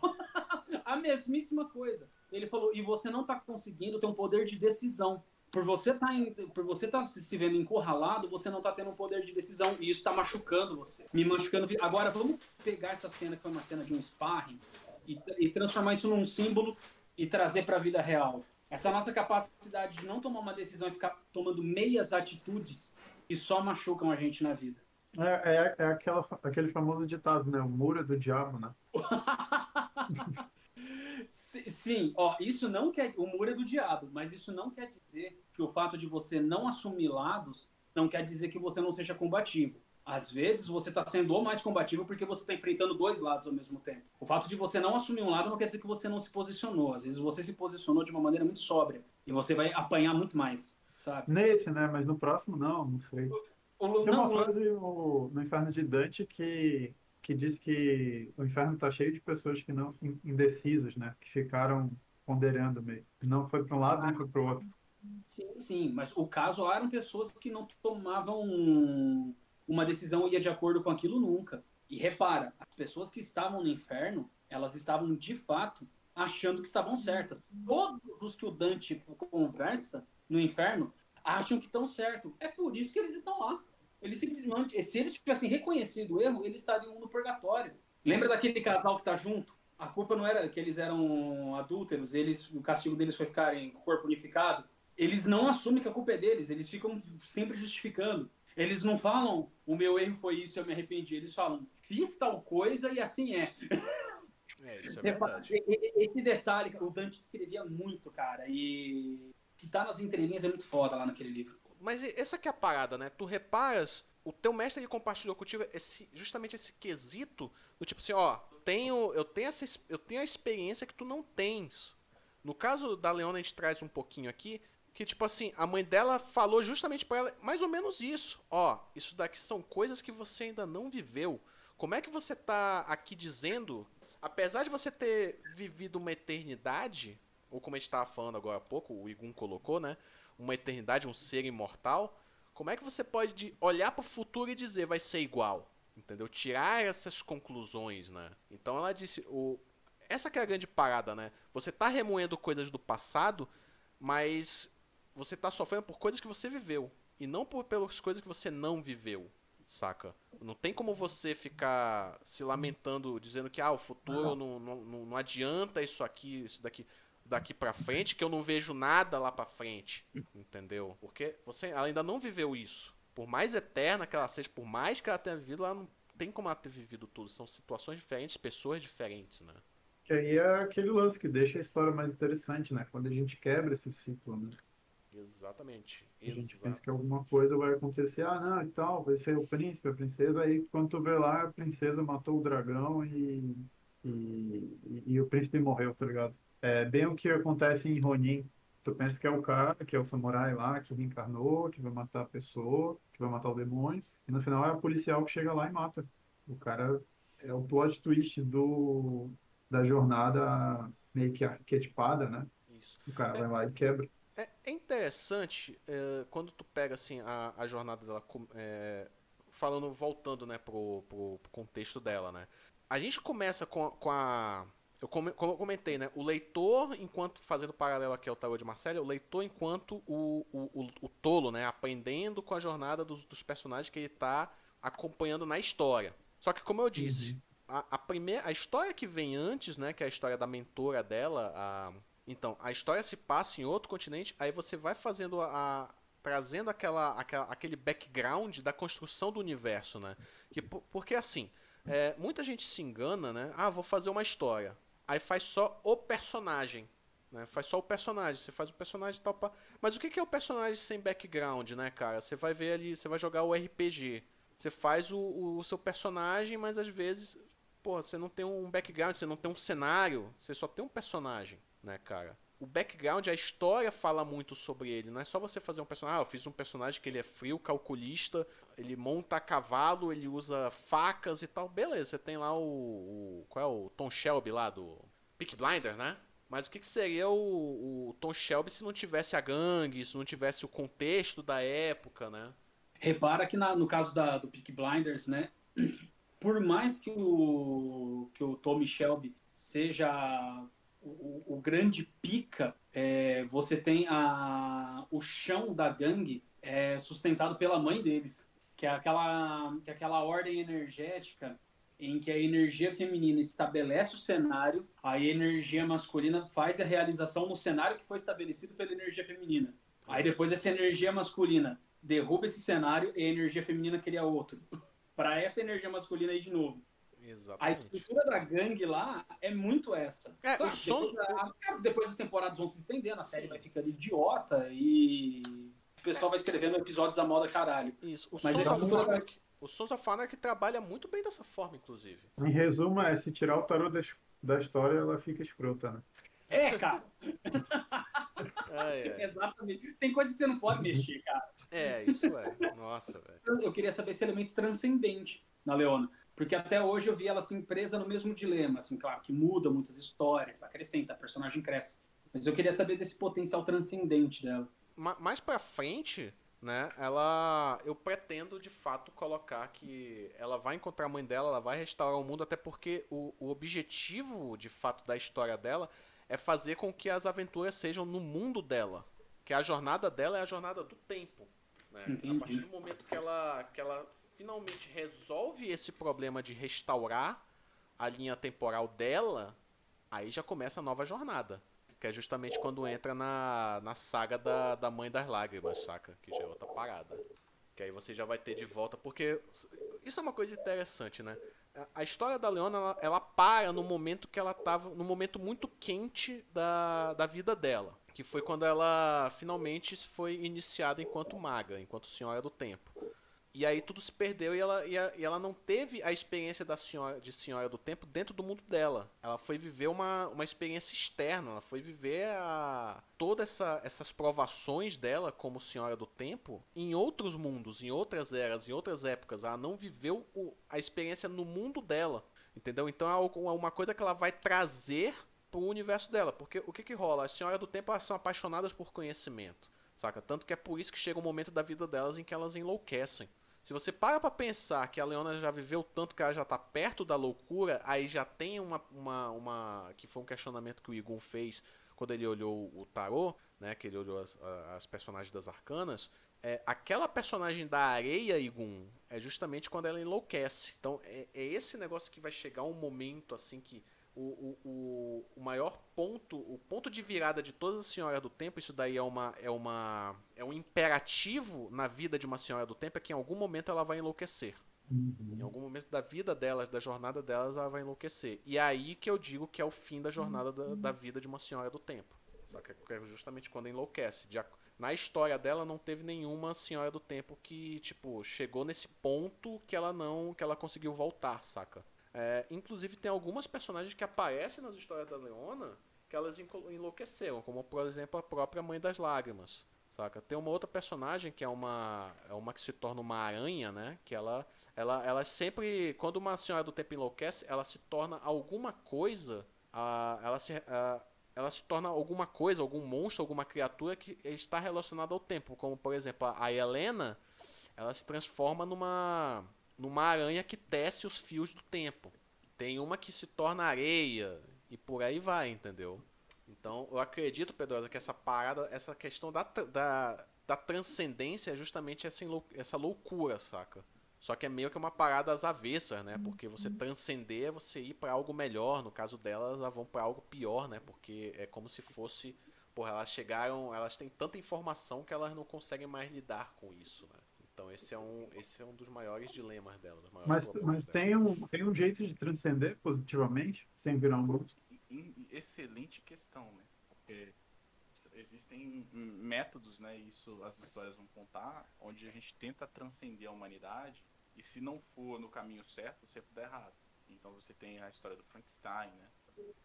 Isso. Porra, É, bom exemplo, hein? né, Puta, você- puta de um bom exemplo, mano. O, o ponto é que é o seguinte, ela, a, a Leona ela vai deixar de associar o tempo à magia, porque na história, no universo dela, todos são magos, saca? A magia é um, é um, é um imperativo, é algo que é comum, né? As pessoas que não fazem magia são, anom são anomalias. Então, quando, no final da história, ela vai libertar o mundo dela da magia, porque ela percebeu que a magia, ela, ela só gera o caos, saca? O tempo é o caos. Então, e quando as- se ela conseguir libertar o- as pessoas desse caos, né, se todos forem pessoas comuns, os problemas, entre muitas aspas, diminuem, eles não vão terminar, porque ela reconhece isso. Então ela meio que acaba com o controle que a, o povo tem, que a, que a humanidade, que os seres místicos têm sobre. que as- os seres humanos têm sobre a realidade, entendeu? Então ela meio que. A ascensão dela é justamente trazer toda a magia pra ela. Pra isso, aí entra aquela filosofia de Len, Pedrosa. Pra isso, a Leona ela puxa toda a, a magia pra ela e ela deixa de existir, saca? Além não deixou de existir. Só pra deixar. Não, ela não, ela não deixou de existir, né? Ela, mas ela deixa de existir na, na, na memória das pessoas, né? Que ninguém lembra dela, Sim, sim. né? Então, Só que no caso, a- da, no caso dela, ela, ela simplesmente ela, ela abandona o mundo dela, ela, ela traz toda. Ela abraça aquela magia do, do universo e ela passa a viver sozinha com. um- a viver sozinha em um outro universo que ela que é justamente o, a encruzilhada das eras, que vocês vão ver posteriormente, né? Que ela isso vai a morar. Leona. Pra isso ela tem que vencer o tempo em sua totalidade. Não, até aí Exatamente. entendo. Cara, acho a simbologia perfeita. Vencer o, vencer o tempo, inclusive, é, é uma para um cristão gnóstico, que é o meu caso, é, a é uma função crística. Até aí eu acho, eu acho interessante. Parabéns, cara. Criar esse universo, esse simbolismo deve ter demandado muito esforço e muita energia da sua parte, viu, mano? Não é demagógico. Não, não é os parabéns do Evangelion, né, cara? Não é os parabéns do Evangelho, em hipótese Não. alguma. Não é o parabéns do Evangelho. Não é parabéns do Evangelho, não, cara. É. Só, retoma, só retomando a curiosidade, a- os documentos mais antigos do tarô data entre 1410 e 1430, mas não, não há uma precisão. Mas naquela época não tinha impressora, não tinha rede social, não era fácil assim também. É, a informação Google, é dá? passada de, de boca a boca, né, cara? É, então, tinha isso aí também, né? Tal- E talvez o, talvez o tarô fosse um jeito de guardar essa informação, né? Primeiro computador, alguma coisa do tipo. É, porque, tipo, meu, vamos lá, antes do, do tarô existir como sistema, sabe, em, em figuras sequenciadas, você já tinha todos esses símbolos nessas, nessa mesma sequência, puta, cara, em igrejas e templos ao pé do caralho do mundo lá atrás, saca? Sim, no- nos próprios hieroglifos, né, da, do, do- Então a do gente vai perguntar né? quando foi sistematizado, é esquisito, não vai saber nunca mesmo essa resposta. É, é, é esquisito mesmo e o tarô é uma estrutura, né? Ele tem que ter os 22 arcanos, os maiores e os 54 menores, mas pode ter muita coisa aí que não, que não é tarô, mas tem tudo isso, entendeu? Sim, exato. É, Como, como eu falei no início, né? Ele, ele, é uma, ele é um sistema, uma síntese de vários sistemas maiores, assim. Tem uma piadinha engraçada, né? Que, que o tarô ele tem os arcanos maiores, mas no baralho não tem os arcanos maiores, só tem os menores. E aí o baralho é que vicia, que faz a galera apostar, que joga poker e tal. Ou seja, ele que é do diabo, porque a gente tira os arcanos maiores, que são Deus, e deixa só o jogo, que é o vício. Olha só. Olha aí, cara, que da hora. Mas a minha pergunta tinha relação com isso. É, no Tarot dos Boêmios, Papos, que se pronuncia Papi, Papier, não, não sei como se pronuncia o nome dessa porra aí. No Tarot dos Boêmios, o Papos fala que o Tarot ele tem um jogo lúdico dele. Tem, tem uma, tem- existe uma forma lúdica de você jogar tarô, tipo, que nem você joga buraco, truco, tranca. Existe uma forma. Algum de vocês sabem como joga essa porra aí? Eu nunca ouvi falar. 14 dedos nem de eu. tarô nas costas. Eu não sei até hoje essa caralho. Eu procuro e não acho. É, eu, Eu, eu eu sei acho que o nome disso é Uno. que consegue ser um jogo mais demoníaco ainda, né? Que acaba com a amizade. Você vai jogar o número O do Não, mas Uno é uma... O jogo que o Papos fala envolve arcano maior e menor, pelo que eu, que eu entendi lá. Eu vou. É, é tipo uma sistematização no, no jogo que a gente chamava de mal mal, só que você tinha que decorar o que as cartas faziam, né? Porque elas não tinham um símbolo determinado. Aí o Uno pegou as ideias, transformou em símbolo e é a mesma, mesma coisa. Ah, uma mal mal sabe, eu jogava. Mas agora eu jogo, eu jogo buraco, jogo trinca, jogo truco, pife. Ó, ó, você, Rafael, é tipo o Papa. Muita cachaça, pouca pregueira. antes, antes de eu ir embora, que meu, o meu momento já chegou. É, o, o, o tarô é um, é um negócio moderno. Você já tem algumas representações interessantes do mundo. E eu vou citar uma que é bíblica, cara, que é Blow Your Mind. Segura só. Você tem o Jardim do Éden, ele é em forma de pico, né? Ele é em forma de cume. E ele representa ordens, né? Ele tem a, a ordem das coisas. A gente vai desde o mais ordenado até o menos ordenado. Você vai do, do- da ordem suprema até o caos. E como que é essa organização? Você tem no topo, você tem a árvore da vida, né? Que é a ordem máxima do Jardim do Éden.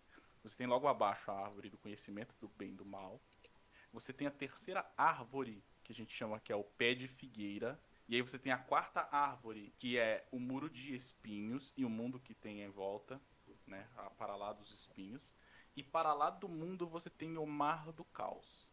E do topo do Éden flui quatro rios, né? No, no sentido, sentido dos pontos cardinais.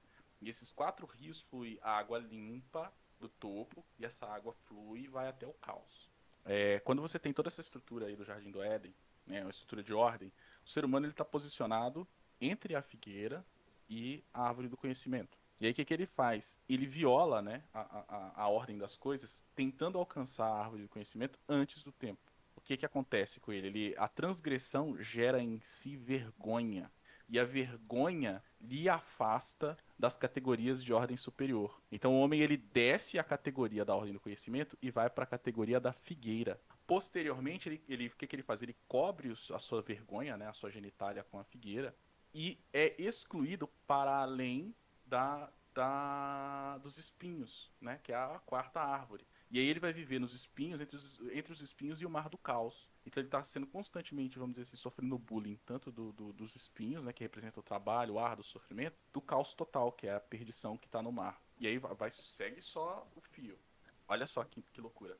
Jesus Cristo é crucificado. Ele amaldiçoa a figueira que mantém o homem longe das categorias de ordem, longe de Deus, ou seja, a, a vergonha que mantém o homem longe do que é certo, a consciência do pecado que traz a ele a vontade de não se apresentar aos poderes superiores. E ele vai preso numa cruz cujo o, o, o, a madeira vertical representa a árvore da vida e a madeira horizontal representa a árvore do conhecimento, e ele é pregado, crucificado no conhecimento e na vida. Sob a cabeça dele está a categoria dos espinhos. Olha só que louco. Ele inverteu a categoria. E quando ele é perfurado pelo, pelo Longinus, né?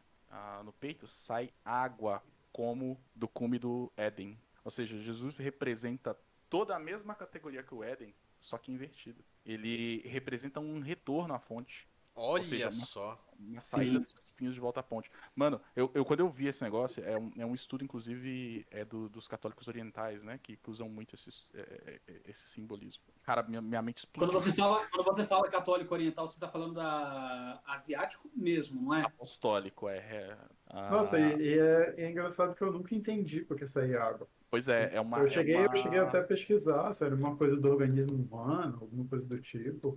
E a água hum. cura, né? Você vê que ela cai no, no, olho do soldado, né? Que ele tinha um problema de visão ali e ele fica curado. As águas representam muita coisa. Uma delas é, é conhecimento puro, é uma fonte pura de, de, de, de, de alimento, né? Que, que, sustenta a sua vida, enfim. legal pra caramba, viu, Rafael? Olha, é muito bom. Nossa, obrigado, Rafael. Você trouxe um, pra, isso, um paralelo aí que. Por isso não se chega ao Pai senão por Cristo. É isso aí. Exatamente. Muito bom mesmo, cara. Cara, é, eu fiz isso de maneira inconsciente. Porque, assim, quando eu estruturei o, o, universo ali da, da Leona, que você vê o reino de Lux Mágica, né? Você tem justamente essa. Essa mesma estrutura que você está falando. Você tem o pico, que é a montanha, que é a montanha do dragão, né? É, na história eu, eu coloco que o, os vales que existem, as montanhas que circundam o reino dela, o reino mágico dela ali, as montanhas que circundam Lux Mágica são, são, são dragões que morreram anos atrás, séculos atrás, que a, a estrutura deles, o esqueleto deles formaram as montanhas. E os minerais são justamente a, os ossos dos dragões, o sangue deles é a, é a lava. E quanto, quanto mais você vai se afastando desses picos, você tem, você vai tendo a, a, as cidades, os classes sociais, né? Porque a, é, biblicamente é o contrário, tá? É o Sim. contrário. O dragão ele sai do mar do caos. A isso, Tiamat, isso. inclusive, vem das águas e era a mãe de todos os monstros, né? Sim. Ah, e o dragão não só ele, ele representa o caos, porque ele é um monstro, mas porque as características do dragão são as características de, tudo, de todos os medos primordiais do homem. O animal caso... peçonhento, Sim. o felino, a ave de rapina. Sim, só que nesse caso eu coloco que os dragões eles são seres tão antigos que você nem se lembra deles. Saca? nesse universo, pelo menos, ninguém se lembra de ter visto um dragão vivo, saca? Mas eles são, eles são de ordem, né? Tipo os dragões é, de metal do Dungeons and Dragons. Isso, né? exatamente. Exatamente. Aí, quanto mais você vai se afastando daquelas montanhas, você vai. Tanto que algumas dessas montanhas ela, é, são os picos nevados, né? Onde, onde tem a, a neve, cai a neve, pai e tal. Aí, ao pé dessas montanhas, você vai, vai se formando os, a geleira derrete vão se formando os rios, né? Que são, que eu coloco que são dois rios na, na história dela, né? Que vão passando, que passam pela cidade, né? Você tem o, você tem a indústria que tá próxima da, da que, é, que é o ponto mais próximo, né? Que tem as montanhas onde estão as minas, e você tem a, a indústria que é a, que tá próximo das minas, que é onde eles recebem os insumos da para fabricação do metal, é, entre outras coisas e tal. Aí você tem a cidade, onde tem as, as, as universidades, os laboratórios de pesquisa, né? E você vai descendo até você chegar na, na, na cidade prisão e finalmente na, na cidade dos anômalos, onde, onde fica a podridão, né? Que é onde desaguam os rios. E abaixo dessa cidade podre é onde fica a cidade das lágrimas, que é uma cidade que fica sob a, sob a terra que é, ela é chamada inclusive de Cidade das Lágrimas porque é um lugar onde chove o tempo todo.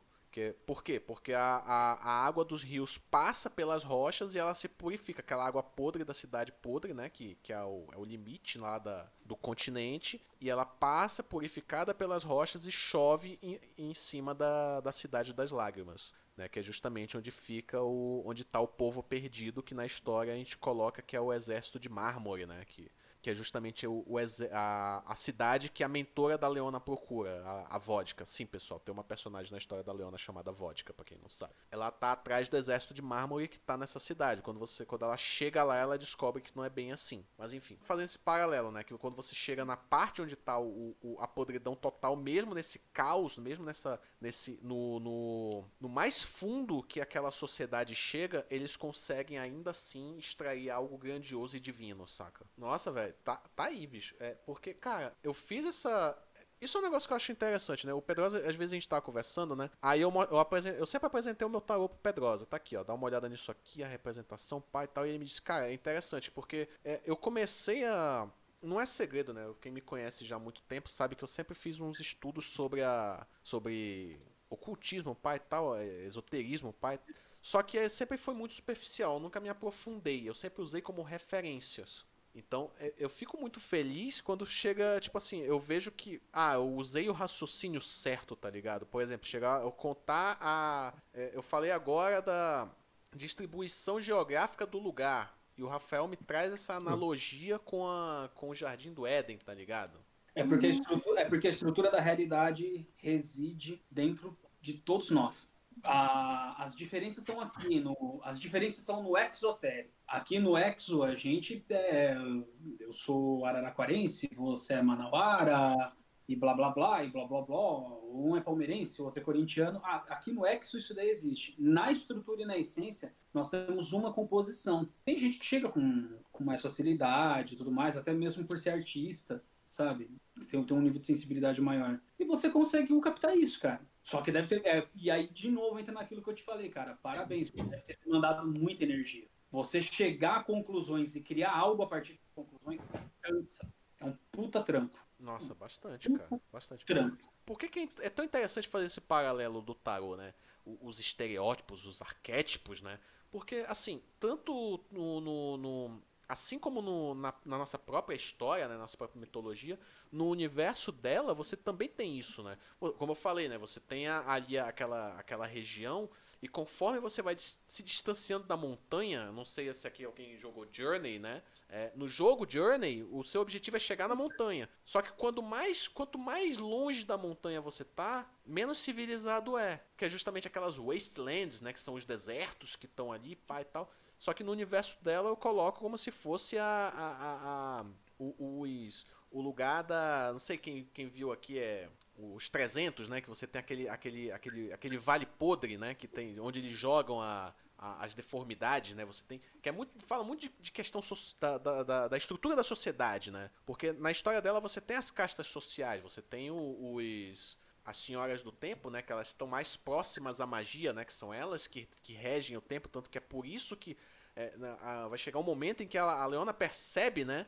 que a, a magia ela tá ela tá causando esse impacto no universo, né, no mundo, né? É, você tem aquela, aquelas famílias que detêm o poder mágico, que algumas é, elas manipulam a, as forças da natureza, outras manipulam as forças biológicas, né? Como por exemplo a gente tem uma, uma, uma, da, uma das casas que é que são os médicos e biólogos, né? Eles manipulam a, a carne, a, a, a, as formas orgânicas, né? Na história, você tem os caras que manipulam as forças, da, as forças naturais, né? O, a uhum. energia eólica, o calor, e pá, e esses caras são o exército, né? Você tem os caras que manipulam a matéria, a matéria morta, né? Não necessariamente a matéria orgânica, mas a matéria morta, como a, os metais e tal. E e esses caras são os engenheiros, né? Então a gente faz esse, essa, essa divisão da, da sociedade, saca? É interessante saber a opinião, né? O que, vocês, o que, vocês acharam, né? As considerações de vocês, né? O que, vocês acham, não apenas do tarô, mas da história, o que vocês leram, entendeu? O que vocês com base nisso que eu falei da apresentação do universo, o que, que vocês acham, saca? Seria interessante. Cara, o Pedrosa, Pedrosa já, já elogiou aí. Deve ter dado uma trabalheira criar esse universo. Eu sei disso porque meio que a gente, eu também estou tentando criar um tipo de universo assim com, com muita muito hermetismo, muita referência ao tarô. É uma história, é uma estrutura de história e é um contexto de história que tem pano para manga, sabe? Muita coisa pode sair daí, muita coisa pode surgir e vai ser muito legal porque você está tendo um filho interessante de fazer essas conexões, né? Tipo, até essa história aí que o Rafael contou e meio que de certa forma conectou com o que você estava fazendo mesmo sem saber, né? Então, com certeza, eu acho que vai ser uma história que a galera vai curtir. Tu pode expandir muito isso, cara. Pode expandir muito esse universo. E uma das coisas que faz a galera comprar quadrinho é ter essa, essa pegada de coleção, né? Então, essas, essas expansões vão deixando a coisa cada vez mais legal. E é uma história de universo, né? Eu, eu vejo isso como uma história de universo. É, eu até brinco que eu tô criando, tipo, um universo tolkiano, só que hermético. E eu acho que você está fazendo isso, está criando um universo aí totalmente complexo, com suas regras e personagens que estão sendo influenciados e influenciando esse mundo. E eu achei muito legal isso, assim. Tipo, é, uma, é uma coisa que eu consumiria, sabe? Não é uma coisa batida, é uma coisa complexa, né? De certa forma complexa. E, e, que a gente pode tirar muito disso e fazer vários paralelos. Cara, quando eu tava lendo, sei lá, eu me lembrei de várias coisas, assim. Tipo, o Rafael falou que ele pegou a referência do Castlevania. Eu não peguei, mas, tipo, fiquei refletindo sobre aquele castelo lá de cabeça para baixo, é, de como a história se passa, e, e, e fiquei bastante curioso para saber o que cada personagem representa lá naquela história, como, como que ele vai influenciar aquele mundo, sabe? Então, eu acho que isso é muito legal, eu gostei bastante disso. E falando da estética, né? Gostei bastante da estética. É um traço que não puxa muito para o americano, também não puxa muito para o mangá. Uma, uma, coisa legal assim de ver. meio termo. E as cores estão incríveis, cara. O, uhum. Tá muito incrível as cores. Tipo, tá absurdamente foda as cores. O universo tá, tá, tá grande, né? Você pode imaginar qualquer coisa ali, né? Tipo, do desenho, assim, sabe? Então dá, dá pra expandir bastante isso, achei muito legal. Não é um negócio fechadinho, sabe? Tipo, a gente sente que tem muito mais coisa por trás, sabe? Muita coisa que pode crescer, muita coisa que já deve estar tá aí na sua cabeça se você ainda não colocou. E vai ter momentos, eu acho que vai encaixar um negocinho assim, tipo, ah, isso é isso. Pô, e aí tudo vai fazer sentido, sabe? É, é um Tolkien, cara. É um Tolkien de, de bruxa. Uhum. Eu adorei essa. Essa. Essa consideração. É um Tolkien de bruxas. Uhum. Eu adorei essa daí. Eu adorei essa comparação aí. Obrigado, adorei mesmo. vou, vou, vou, vou colocar. Quando, vou colocar na parte de trás do livro. Saca aquela, aquelas citações que você tem na, em, em livro, que é cara da mídia, tá ligado? Eu vou colocar lá. É um Tolkien de bruxa, Igun de Jorge. Igun de Jorge. Ananda, considerações? Acho que o papo foi muito, muito informativo, muito bom. Me fez pensar, fez pensar bastante, makes you think. Mas realmente é isso. É, eu tenho também uns mundinhos assim. Só que esses mundinhos eu penso muito no presente deles. Eu não penso muito na a, a origem, eu coloco pouco trabalho neles. E, e o que se diz do futuro desses mundos, eu deixo na mão dos personagens e das histórias que eles vão contar. Então é muito difícil fazer o world building. Muito difícil mesmo. Então eu realmente admiro muito é, a dedicação do Paulo em criar esse mundo em torno da Leona. Claro que ela não é a única protagonista. É um mundo que está constantemente crescendo, que ele é expansivo e que, sobretudo, esse tarô que você que você está fazendo agora, Paulo, ele está deixando bem claro, quanto mais a gente conhece, mais a gente não, não quer largar, largar. Que é como ele disse, é tipo um token de bruxa. É como Vai- se. vai- eu sei que você não vai bruxa. gostar. O, o token de bruxa. Vai É, pegar eu esse sei que-. Mas é como se fosse o Harry Potter, entendeu? Que tipo, ah, é só um pedacinho daquele mundo que ela desenvolveu, entendeu? Só que tem um mundo mais expansivo que é cheio de histórias legais pra contar também. E é muito mais interessante. Sem falar que você não é cancelável, né? É, o- é o Harry Potter legal, o Harry Potter sem Harry Potter, É, tem que ser que é o Animais Fantásticos. isso aí. Pô, obrigado, Ananda. Obrigado mesmo. Muito legal, muito legal mesmo. Obrigado. Pedrosa, considerações finais. Cara, é, as minhas são, são breves, até porque eu já, já dei meu, meu parecer, minha opinião, no sentido do quanto você precisou colocar da tua alma nesse trabalho. Um trabalho que tem alma é um trabalho vivo, por conseguinte, ele tende a se expandir de maneiras além do teu controle. É, e eu acredito muito que isso vai acontecer, Paulo, de verdade. É, apesar da, de ser um, um universo mais magia, fantasia e tudo mais, eu vejo muito o aspecto mental transcendente dentro dele. Então, cada um com seu viés, ele tem aquela mesma estrutura, né? É, eu, eu gosto de comparar essa jornada com a jornada do Neo do Matrix. São obras que não tem nada a ver uma com a outra, mas só no aspecto estético, porque no aspecto estrutural são as mesmas, né? Os mesmos arquétipos, as mesmas aventuras e as mesmas superações. Como eu não queria é, copiar as referências, né, fantásticas trazidas pelo Igum, pelo Igum e pela Ananda, então eu falei, cara, eu vou comparar com uma ficção científica, mas só a nível estrutural, pra ser o diferentão. É isso, cara. Parabéns. Bora. E é Bora que legal, é- essa, é legal essa palavra, world building, cara. Pra que- você que curte o world building, é pra você essa história. Sim. Bom, as minhas considerações finais, caras, é, eu fico muito feliz de ter despertado, trazido essas ideias, essa, esses conceitos, né, a- a- ao tema, né, que vocês tenham associa, associado também a essas a todos esse- esses, esses features que a gente tá falando aqui, olha aí, palavrinha nova, né? Eu fiquei muito feliz com isso, né? Poxa, eu achei interessante essas referências, né? Pô, quando o Rafael colocou aqui, tocou nesse ponto, né, da, dessa, fez essa analogia, né, o Jardim do Éden, tal, pá, essa, essas descobertas, né, conforme a gente vai fazendo, vai passando o tempo, a gente vai desenvolvendo, mesmo que de forma inconsciente, né, o Pedrosa disse que essas coisas estão presentes na gente, né, na nossa essência, é, é, eu acho isso muito legal, eu acho isso muito bacana, porque são coisas que todos nós podemos fazer, né, cara, coisas que inconscientemente a gente vai desenvolver, né, velho? Então eu fico muito feliz que vocês tenham gostado, que vocês tenham apreciado a obra. Eu fico muito feliz também com as pessoas que, que, que leram e que deram as suas opiniões, né? Que é aquela, aquele negócio que eu sempre falo, né? Que é uma, uma frase que eu copio aqui, eu vou, vou faço, eu parafraseio Darren Aronofsky, né? Que é um dos meus diretores favoritos aí do cinema. Eu faço filmes que a partir do momento que eles saem, eles não me pertencem mais. Cada, cada um que assistiu tem a sua interpretação, ele pertence a você. Partir do momento que você assistiu, ele até ele pertence a você. Eu fico muito feliz quando alguém lê uma, ah, lê uma história da Leona e tira a sua interpretação, saca? Eu fico muito feliz com isso. Então, cara, essas as histórias que eu faço dela são pra você. Eu não tô falando são pra nós, são pra todos, são pra vocês e tal, no coletivo. Eu tô falando de forma individual mesmo. É pra você que tá lendo, é pra você que tá ouvindo, é pra você que leu e tirou essa interpretação pessoal. É meu presente pra você.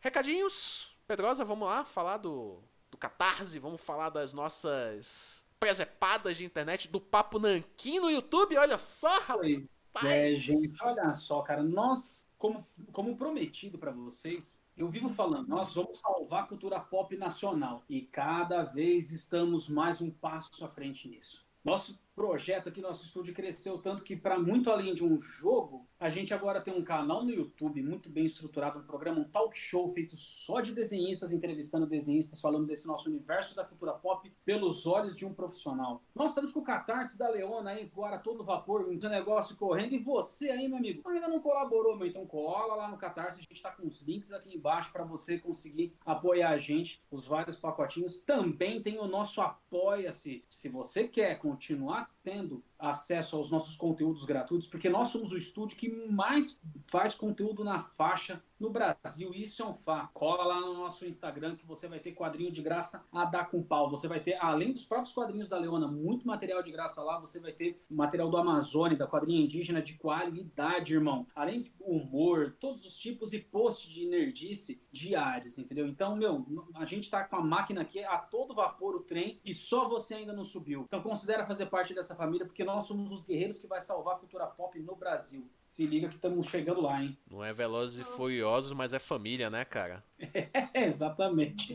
É que, é que dessa vez é coisa pra cacete. pra falar, não lembrei todos os preços. Mas Olha. os links estão aí. Então é isso aí, pessoal. Eu gostaria de agradecer aqui aos nossos participantes, a você, ouvinte, que ficou conosco até o final deste episódio. Gostaria de agradecer ainda mais ao nosso amigo, nosso convidado especialíssimo que está sempre presente aqui conosco e já faz parte da família, o nosso amigo Igundi Jorge. Meu velho, diga lá onde as pessoas podem lhe encontrar na internet. Diz aí, a palavra é sua. Opa, valeu, Paulo. Cara, sempre é uma honra estar aqui com vocês aqui, participando desse podcast. Podem convidar para mais. E vocês podem me encontrar, tá? No Instagram, arroba A-R-T, né? Bem, bem simples. É, E no Guilda Ilustração, tá? Guilda Ilustração ou Guilda da Ilustração, mas é só Guilda Ilustração. É onde eu jogo lá aulinhas e futuramente vou lançar meu curso de desenho, tá?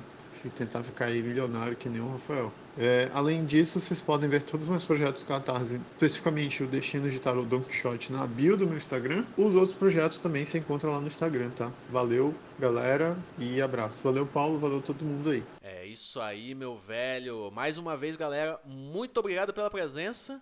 E não é fantasma, mas esse é um espírito. Até a próxima quinzena. Um abraço!